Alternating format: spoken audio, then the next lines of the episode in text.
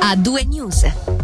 La storia di India ha finalmente un lieto fine. La giovane e la sua famiglia potranno rimanere in Ticino. Originaria della fascia di confine tra Etiopia ed Eritrea, l'oggi 19enne, ricordiamo, vive in Svizzera insieme alla famiglia da diversi anni, ma uh, la loro richiesta d'asilo, presentata nel 2012, era stata rifiutata da varie istanze. Sul nucleo familiare incombeva dunque il rimpatrio forzato che ha scatenato una grande mobilitazione nella nostra regione. La segreteria di Stato della Migrazione ha riconosciuto il caso di rigore per India e la sua famiglia. Lo ha comunicato comunicato oggi in una nota stampa il Dipartimento delle Istituzioni in via eccezionale vista la rilevanza pubblica e mediatica del caso. In una decisione del 4 febbraio la SEM ha dunque accolto il preavviso positivo dell'Ufficio della Migrazione della sezione della popolazione e ha rilasciato i relativi permessi di dimora B alla giovane e ai suoi familiari, documenti che finora negli ultimi dieci anni erano stati negati. Il caldo che sta cat- caratterizzando l'inverno in Ticino condiziona i livelli dei fiumi e dei laghi, stando ai dati diffusi dall'Ufficio cantonale di statistica nell'ultimo trimestre del 2021, la situazione idrografica ha subito variazioni sensibili sulla media annuale, scendendo fino al 65% rispetto ai livelli di norma del sottoceneri e del 50% nel sopraceneri. Tra la fine dell'anno e il mese di gennaio il livello del lago Maggiore è calato di quasi 40 cm arrivando a 192 metri sul livello del mare, mentre il Ceresio è sceso di 44 cm toccando i 270 metri sul livello del mare. Sarà l'ingegnera bellinzonese Valentina Kumpusch ad assumere assumere da inizio agosto la guida della divisione infrastruttura stradale Ovest con nomina vice direttrice dell'Ufficio federale delle strade. Attualmente della, è alla guida del progetto per la seconda canna autostradale del San Gottardo.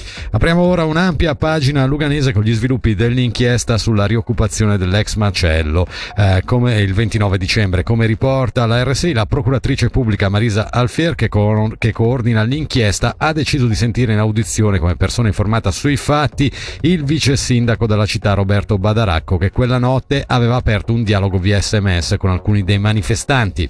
Il 30 dicembre, ricordiamo, dopo la rioccupazione, la polizia cantonale aveva fermato e poi rilasciato 11 manifestanti. Il reato principale ipotizzabile nei loro confronti era la violazione di domicilio. La parte di manifestanti già sentita dalla procura si è tra l'altro avvalsa della facoltà di non rispondere. Il Consiglio Comunale di Lugano ha dato il via libera all'adeguamento tariffale che prevede l'aumento del costo dell'acqua potabile. Si stima un aumento di 100 franchi all'anno per una famiglia di 4 persone. L'incremento, stando al municipio, è necessario per finanziare gli ingenti investimenti sostenuti negli ultimi anni per garantire acqua di massima qualità anche in periodi di siccità, riporta la regione online.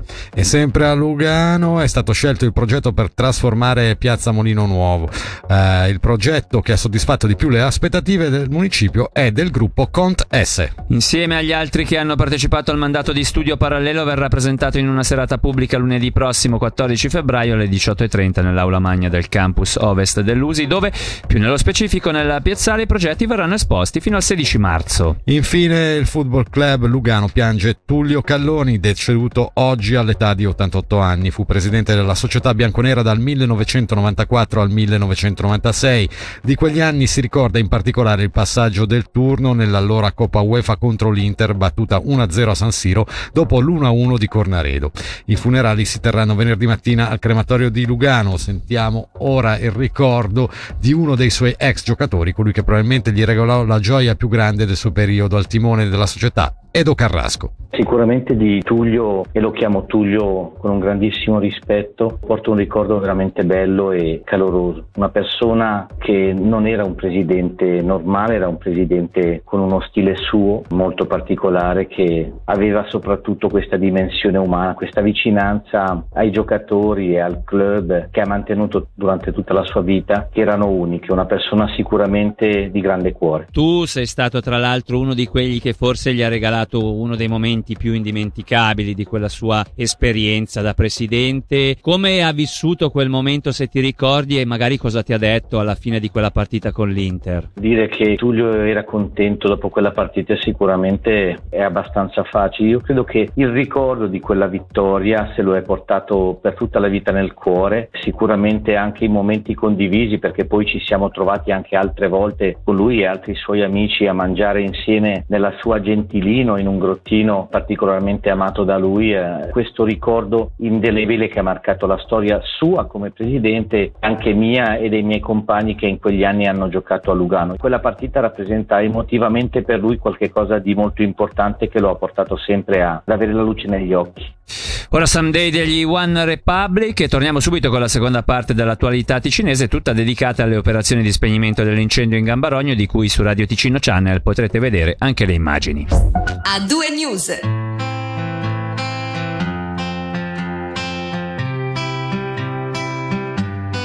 Some days I'm treading the water and feel like it's getting deep. Some nights I drown in the weight of the things that I think I need. Sometimes I feel incomplete. Yeah. But you always say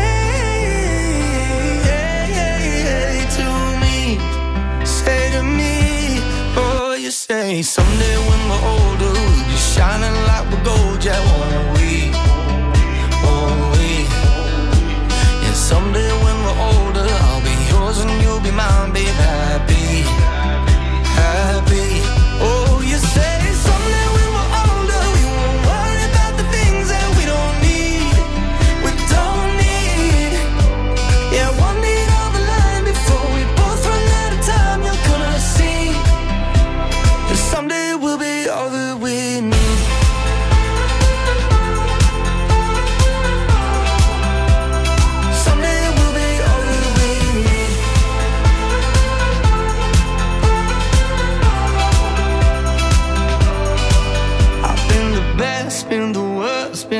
ghost in a crowded room.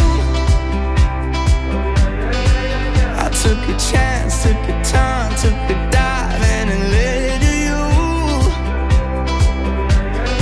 So many times that I wish we could be anywhere but here. So many times that I wish I could see what you see so clear,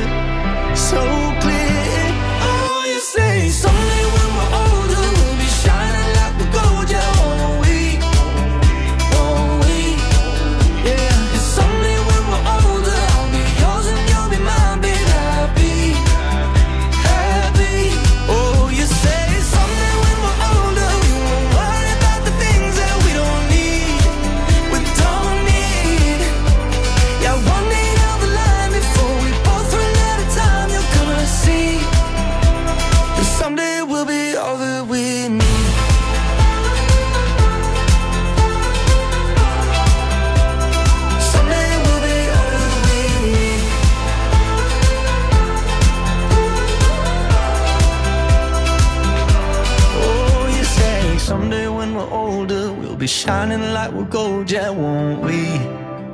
Won't we?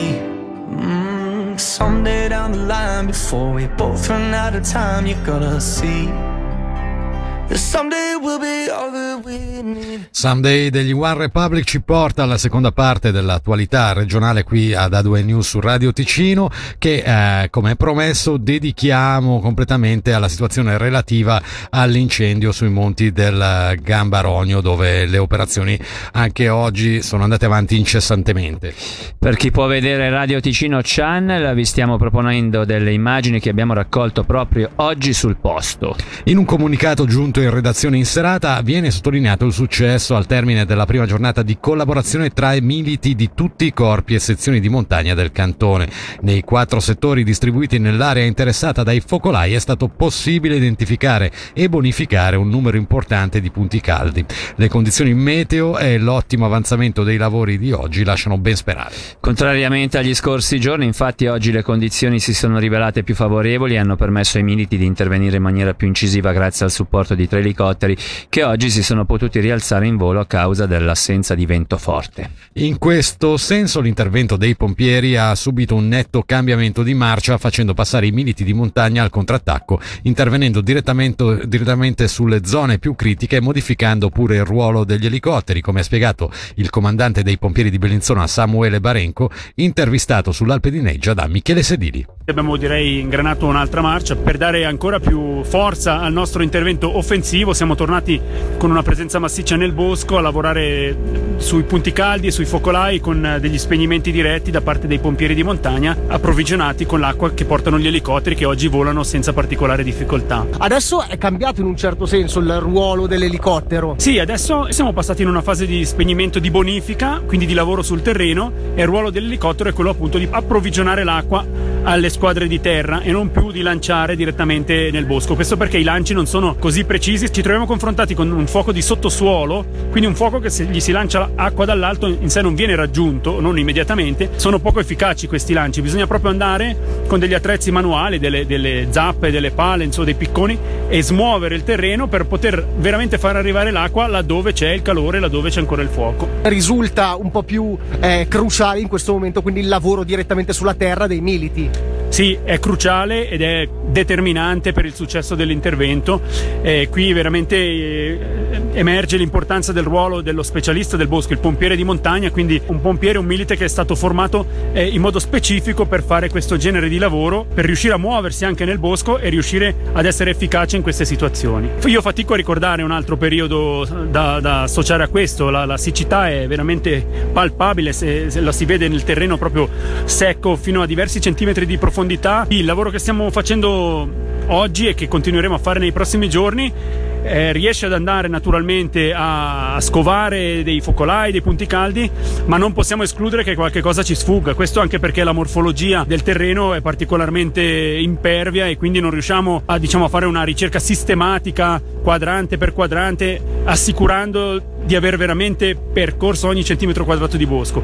Questo fa sì che da una qualche parte potrebbe esserci sfuggito qualche cosa perché è covante, perché sotto, non si vede, non, non si riesce nemmeno a percepire e magari tra qualche giorno le condizioni cambiano o semplicemente questo fuoco covante ha trovato una strada per sfociare ed ecco che c'è una riaccensione e si riparte. Questo per noi è chiaramente oggi la preoccupazione maggiore e la potremo contrastare direi semplicemente con un controllo sistematico, continuo di tutta l'area interessata dall'incendio finché pioverà in modo importante. Ci sono anche i droni eh, che servono per appunto andare magari ad aiutarvi a capire dove possono essere questi focolai nascosti. Esattamente, ci siamo affidati un po' alla tecnologia, come giusto che sia, eh, questa collaborazione con i vigili del fuoco ci ha permesso di avere al, al, termine di ogni giornata di lavoro, quindi sarà il caso anche per questa sera, queste immagini termiche, delle fotografie termiche di tutta la superficie interessata dall'incendio che ci forniscono delle indicazioni preziose su dove sono i punti caldi. Naturalmente sono punti caldi che sono stati ehm, identificati da, da questa telecamera termica posta sul drone che non è ancora una garanzia che non ce ne siano altri perché naturalmente il bosco è fitto, è complesso, ci sono avvallamenti e quindi ci potrebbe comunque essere qualcosa che sfugge anche a questo controllo. È naturalmente però un, un supporto molto prezioso perché al posto di girare diciamo quasi alla cieca nel bosco alla ricerca di un ipotetico focolaio andiamo un po' più mirati su quei punti che ci sono già stati indicati come caldi. E rimanendo all'incendio in Gambarogno emergono dei dettagli dall'inchiesta sui due giovani svittesi che avrebbero causato il rogo con un bivacco notturno. Come anticipato dalla RSI, i sospettati responsabili avrebbero cercato di allarmare i pompieri, chiamando però per errore la caserma della cittadina tedesca di Tessin. A suggerirglielo sarebbe stato un motore di ricerca web dove avevano cercato il contatto telefonico attraverso le parole chiave Feuerwehr Tessin la chiamata sarebbe su, stata subito interrotta non appena i due hanno visto che i soccorsi si erano già attivati. E questa dunque, questa ampia pagina dedicata all'incendio sul Monte Gambarogno ha chiuso anche questa puntata di A2 News qui su Radio Ticino, come sempre dedicata a tanta informazione ma anche a tanta musica. E a noi quindi non eh, rimane che ringraziare eh, prima di tutto i nostri ascoltatori per averci seguiti eh, fino qui, poi i colleghi in redazione Nadia Lischer, Selin Lalo Mia, eh, Angelo Occhiello. E eh, Michele Sedili, e Michele che Sedili naturalmente che ha fatto un lavoraccio esatto. fino su, sui monti di Gambarogno dove c'era l'incendio e ringraziamo anche la regia. Certamente. Quindi appuntamento a domani di nuovo su Radio Ticino dalle 17 alle 19 con A2 News. A tutti, buona serata. A2 News. Grande musica, grandi successi.